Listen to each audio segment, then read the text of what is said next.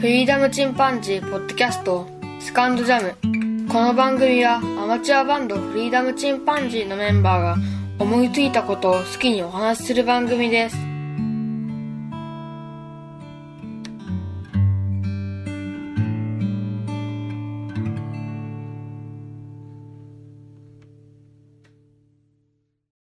さあ始まりました。フリーダムチンパンジーの佐藤です。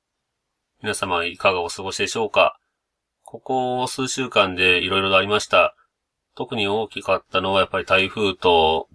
北海道の地震ですよね。台風の方は徳島県から上陸しまして、えーその後大阪に再上陸。で、勢力を保ったまま東北、それから北海道まで強い風が吹きました。岡山県は台風の西側に位置しましたので、まあ、かすめたという形で特に被害はなかったんですけども、大きな被害が特に、えー大阪とそれから北海道でも強風でかなりの被害がありましたね。で、そこに来ての北海道の地震でした。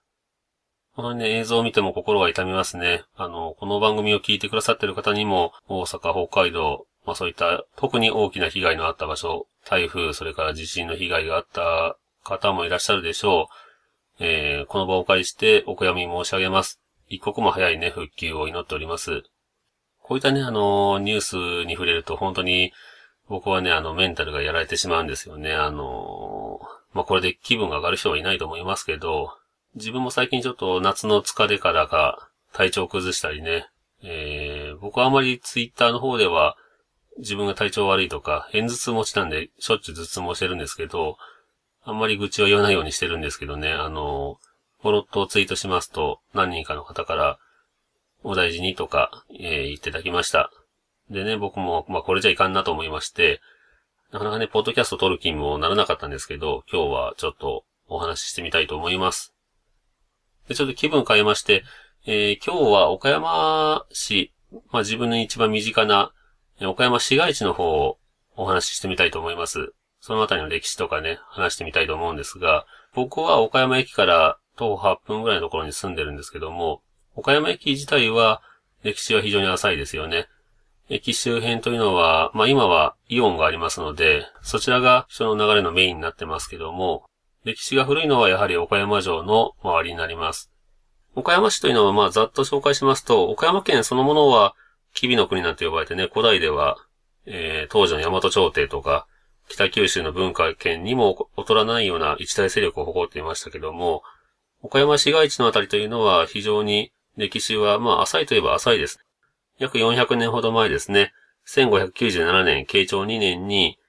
浮田秀家によって築城された岡山城の城下町、こちらが、えー発展したのが岡山市になります。この辺りの歴史をちょっと詳しく見てみようと思うんですが、気候としてはね、瀬戸内海特有の風土ですね。春とか秋は海水の日が非常に多くて、冬には厳しい季節風というのを中国山地が遮ってくれるために、年間通じて温暖で穏やかな気候です。台風などもだいたい直撃はほとんどしないですね。直撃した時でもだいたい、その時には四国山脈で勢力が弱まってるとか、そういったことが多いので、地震なんかも少ないですし、災害の少ない場所ではありますね。そういったこともあって、古代、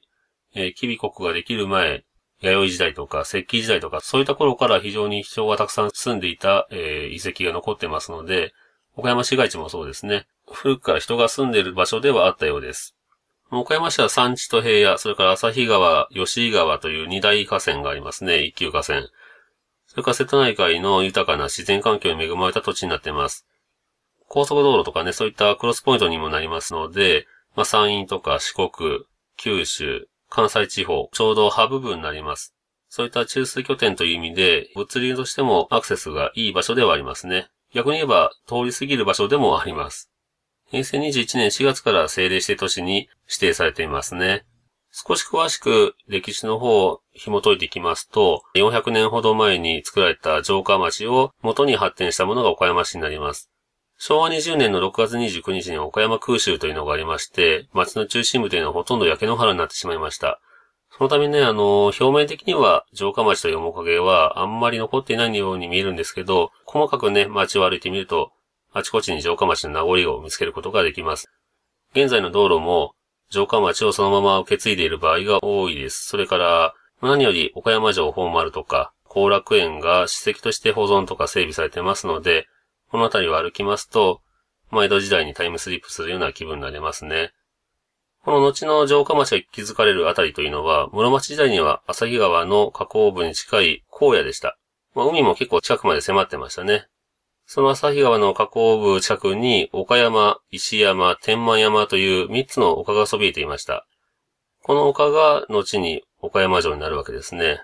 またその岡山という丘の名前が岡山市、それから岡山県の名前の由来になっています。この3つの山の中の石山という場所、この場所に黒人の金光氏というのが城を築いて本拠地としていました。室町時代のお話ですね。ただこの頃には、まだ山麓にね、農家が点在するという程度だったようです。で、この金光氏を暴殺して奪い取ったのが浮田直家ですね。浮田直家というのは非常にあの、暴殺暴略の人でして、非常に不人気な人ですが、まあ仲良くしようと言ってね、お酒を飲んでいて毒殺するとか、いきなり切り殺すとか、そういうのをしょっちゅうやってましたので、まあこの時代にはしょうがなかったのかもしれませんが、小さな国がいっぱいあったこの岡山のあたりを、まあ、浮田直家が統一していくわけですね。沖田氏自体は奥軍という出身の黒人でした。直家は備前国の西部ですね、そのあたりから備中国全体への勢力拡大を目指して、天正元年1573年頃に沼城というところから、この石山というところに本拠地を移しました。直家はね、石山の南側に城下町を作ろうとしたので、えー、こちらにね、備前福岡という非常に賑わった位置があるんですが、この福岡位置の方から、えー、山陽道を、えー、西国街道ですね、を引き込んできました。余談ですけど、この福岡の位置というのは非常に栄えていた土地でして、吉井川という川と、それから山陽道が交差する交通と物流の要衝でした。まあ、当時はね、やっぱりこの山陽道の道と、それから川というのは、船がね、当時の主力の物流の方法でしたから、この交通の要衝で中世山陽道で随一のショートと呼ばれるほどに栄えていました。こちらではね、あの、黒田官兵衛、この黒田女水の曽祖父、ひいおじいさんがこちらで財を成したわけですね。目薬なんかを作って、えー、非常に栄えたようです。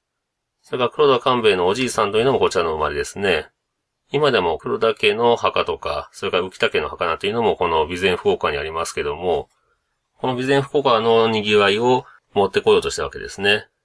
またまた余談ですが、この福岡という土地がルーツですので、後に黒田官兵衛は自分の配慮をした福岡県で自分のそのルーツを忘れないようにというので、福岡城という名前を付け、そして、今の福岡県の名前のルーツになっています。福岡県の方はね、あんまり嬉しくないかもしれませんが、福岡県の名前のルーツは、岡山県にあったわけですね。話がそれましたが、この福岡の賑わいを持ってこようとしたわけですけども、直江時代というのはまだまだ流通が手術されるということはなかったようです。城下町の建設が本格化したのは、直江の子供の秀家の時代ですね。浮田秀家というのは、豊臣秀吉の支援を受けて、備前国、それから三政国、備中国の東部を領有する大大名となりました。豊臣小太郎になった浮田秀家は、本丸を石山から岡山の方に移しまして、その南の方に丸の内というのを広く取りました。合わせて一級河川旭川の流れを変えまして、岡山を囲う形に整備しました。で、余った水の方を丸の内を取り巻く三重の内堀にしました。丸の内が拡張されることによって、山陽道の方も近づいてきました。そして、旭川の対岸側も発展してきましたので、こちらと結ぶための京橋という橋を架けたりとか、こういった形で岡山城下というのがだんだんと栄えてきます。京橋という名前はあの、京都の京に橋なんですが、ちょうどその橋の周りに京都からやってきた商人が住んでいたということで、京橋という名前がついたようですね。この京橋を通って、丸の内の南に引き込まれた西国街道というのが、えー、内堀に沿うように北上して福岡の町に至ると。で、ここから西に抜けるようになりまして、岡山城下が繁栄していきます。やっぱり物流のメインの通りを城の近くに持ってきたというのは非常に栄えた一つの方法でしたね。上手にしてると思います。参勤交代の道にも使われましたので、京橋の近くの中洲にある町なんていうのは、旗子が立ち並んだりね、それから赤前だりの女という、まあ、今で言う遊女といったものも、えー、あったようです。参勤交代というのは非常によくできたシステムですよね。各地の大名が力をつけすぎるのを防ぐという目的も当然あったでしょうし、えー、祭祀をね、人質に出すという意味合いもありましたが、まあ、それ以上に経済が活発になるという非常に大きな人の交流とかね、物の交流というのが、そういった部分を即するという意味でも、よくできたシステムだったんでしょうね。えー、慶長2年、1597年に36層構造の天守、これ岡山城ですね、が完成しました。こうしてこの頃までに丸の内を中心とした城下町の整備もかなり進んできます。しかし、慶長5年、1600年の関ヶ原の戦いで浮田氏は滅んでしまいました。まあ、秀家の秀の字は秀吉の秀ですけども、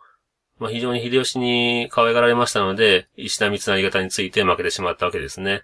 秀家というのは非常にあの美男子というふうに言われてますが、残ってる絵巻なんかを見てもやっぱり美男子ですし、このお母さんですね、直家の奥さんですけど、がとんでもない美人だったようで、それに目をつけた秀吉が、まあ、寵愛したということで、一説にはね、秀家は秀吉の子ではないかなんていう話もあります。まあ、何しろね、秀家はお母さんの美貌を受け継いだというとこですよね。そんな秀家は関ヶ原の戦いで負けてしまった後には、えー、岡山城には小早川秀明が入ります。小早川秀明は、城に入ってから外堀を築いたりもしてますが、わずか在国2年で休止します。慶長8年、1603年、関ヶ原から3年後ですね。備前国は池田忠次に与えられました。忠次というのは姫路城の城主、池田照正の子供ですね。お母さんは徳川家康の娘ということで、今度はね、徳川家の恩寵を受けていくことになります。ただ、あの、幼少だったために、実際にはお兄さんの年高というのが、岡山城を実際には支配していたようですね。池田照正が1613年に亡くなりますと、年高は家督を相続して、姫路の方に移っていきました。岡山城には忠次が入ることになりますが、忠次も17歳で病死しますね。その後には弟の忠勝が継ぎました。忠勝は備前一国と、それからお母さんのね、東海家康の娘の富子ですけども、この領将院という人から、備中国に与えられていた領地を配領しまして、国高が31万5200国と、これが後々のまで岡山藩の地高高になります。忠勝は番長と呼ばれる、えー、武家地を作りました。それから、西の防衛線として西側という川も作ってますね。今も街の真ん中に通っているこの西側というのは市民の憩いの場になっていますが、この辺りまでが岡山城の防衛ラインだったようです。非常に広い土地になりますよね。この忠勝も1632年には死亡。子供のね、三中というのがまだ幼少だったために、鳥取藩士であった池田光政との間で領地の交換が命じられました。三中の方は鳥取県に移りまして、三政が岡山藩を引き継ぎました。三政というのは年高の長男ですので、もともと生まれが岡山城なんですね。年高の死後に家督を相続しましたけど、幼少を理由に鳥取県に移されていたんですけど、再び岡山に戻ってくる形になりました。この三政以降はその子孫が代々岡山藩士を務めて廃藩置県になるまでずっと続いていますね。岡山城の東側を流れる旭川という、これ旭川の旭というのは北海道の旭川と同じ字を書きますね。この旭川の中州にできた岡山後楽園というのがありますけども、こちら300年ほど前に藩士の悠久の園として城の対岸に作られたわけですね。日本三大名園の一つに数えられている岡山後楽園ですけども、広大なね、芝生が広がっています。岡山城も見えますし、それから遠く借景にね、三沢山という山が望むことができます。実際に変えてみると、市内中心部とは思えないような自然豊かな景色が楽しむことができます。岡山城の方に話を戻しますと、岡山城というのは、黒い下見板という板で覆われていますね。なので外観的には真っ黒なので、宇城という、宇城の宇はカラスという意味ですけどね、カラスの城という書いて、宇城という風に別名で呼ばれています。天守閣は惜しくもあの、第二次世界大戦ですね。で、消失してしまったんですが、消失するまでは国宝に指定されてました。奇跡的に焼け残った月見櫓、それから西丸西手櫓というのがあるんですけども、この二つの櫓は国宝からは解除されまして、現在では国の指定重要文化財になっています。この月見櫓の方は、岡山城の本丸のすぐ近くにありますので、すぐに見ることができます。それから西丸西手櫓の方は、こちらは少し岡山城から離れるんですが、シンフォニービルというビルがありまして、そちらの向かいに錦州会館という、ちょっと大正ロマン溢れるような建物がありますけども、この隣から見ることができますね。以前は、小学校の校庭の隅っこにありますので、なかなか見ることができませんでした。また道路側には大きなビルが建っていて見えなかったんですけども、こちらのビルが老朽化で取り壊されまして、今、コインパーキングになってます。なので、道路側からね、よく見えるようになったんですね。この石垣も非常に素晴らしいですね。巨大な自然石も使った石垣でして、長い間ビルに隠れてましたので、比較的綺麗な状態で見ることができます。なので、今僕は結構ここがおすすめですね。錦州会館横から元国宝の西手櫓をぜひ岡山にお越しの際は見ていただきたいなと思います。現在の岡山城本丸ですけども、こちらの方は複合式防漏型46階建て構造ということで、えー、外観を復元して1966年に鉄筋コンクリート製で作られました。復元城ということで、まあ、現存する備中松山城とかそういった歴史はありませんけども、なかなか見応えはあるとは思いますね。先ほどお話しした国の重要文化財になっている月見櫓と西の丸西手櫓、この二つと合わせてぜひお越しいただきたいと思います。天守閣の中でもね、刀剣とか甲冑の見学もできますし、備前焼の土ひねり体験とか、そういったものもやってます。よくあるあの、殿様とか姫様に扮して記念撮影をするとか、そういったこともできますので、足を伸ばしてみてはいかがでしょうか。岡山城の近くには、林原美術館とかね、それからオリエント美術館、岡山の県立美術館などもありますので、美術館巡りなんかをされるのも面白いと思います。県立美術館ではね、えー、地元ゆかりの雪舟とか、それから宮本武蔵、浦上玉堂とかね、国吉安夫、平口電柱などね、そういったゆかりの芸術家の代表作というのも見ることができます。あと、竹久夢二というね、大正ロマン溢れる絵柄で有名な竹久夢二の美術館もありますね。この方の描く美人絵というのはなかなか魅力的ですので、ぜひご覧になってみてはいかがでしょうか。あと、お土産というとやっぱりきび団子がやっぱり一番有名になりますかね。桃太郎のおとぎ話に出てくるきび団子。まあ、もともと雑穀のきびで作られてたんですけど、まあ、古代きび国と名前を付けられたほどに、岡山というのはきびの生産量が非常に多かったようです。有名なのは光栄堂というところが作ってるきび団子ですね。絵柄はゴミ太郎さんという絵本作家さんが描いてますので、非常に可愛らしいお土産になっています。それから僕のおすすめは、きび田楽ですね。あの、柔らかいお餅の中にね、くるみが入ってるんですね。それからきな粉で包んでる、あるんですけど、これはすごく美味しいので、僕のおすすめはこのきび田楽。それから、きび田楽は箱買いするよりもね、ちっちゃいパッケージで買うと、黒蜜がついてきたりするんですね。これをかけて食べるのも美味しいですね。それから食べ物でおすすめだというのは、大手饅頭ですかね。これはあの、多めのあんこを薄いお餅で巻いたような形でして、お湯にそのまま突っ込めばね、簡単な即席のお汁粉ができるような、そういったものになってます。温めて食べても美味しいですし、ぜひこの大手饅頭は、そこそこ美味しいですね。甘さも控えめで美味しいと思います。グルメで言うと、岡山県のブランド牛といえば、千屋牛ですかね。千の屋敷の屋に牛と書いて千屋牛ですけど、こちらは新見市のブランド牛で、これはなかなか美味しいですね。いわゆる和牛の元祖というのがこの千屋で生まれた牛だったそうで、この牛の子孫たちが今のブランド牛、日本全国のブランド牛の元になっているそうです。なので、この千屋牛というのはね、まさに元祖の味ということで、とても美味しいので、ぜひ、チア牛というのを食べてみてください。それから、えー、他にもサワラというのがおすすめですね。魚辺に春と書いてサワラと読みますけど、このお魚なかなか美味しいです。まあ、いわゆる出世魚ですね。若いうちはサゴシなんて呼ばれています。まあ、年中通してね、取れるので非常に、あのー、いつ食べても美味しいですね。結構淡白で癖がなくって、脂身は少ないですね。刺身にしたり、塩焼きにしたり、照り焼き、それから味噌焼きとか、非常に美味しい食べ方がいっぱいあります。それから地元グルメというと、キニラとかね。ニラなんて食べるのかっていうとこありますけど、白っぽい黄色いニラでして、マイルドな甘みとそれから上品な香りがあります。キニラのお寿司なんていうのもありますので、ぜひ機会があれば食べてみてください。他にはちょっと最近流行りだというのはオカパックとかね、岡山のパクチーというので、パクチー僕は食べれないんですけど、妻なんか好きで食べてますけどね。この岡山パクチーというのもおすすめですね。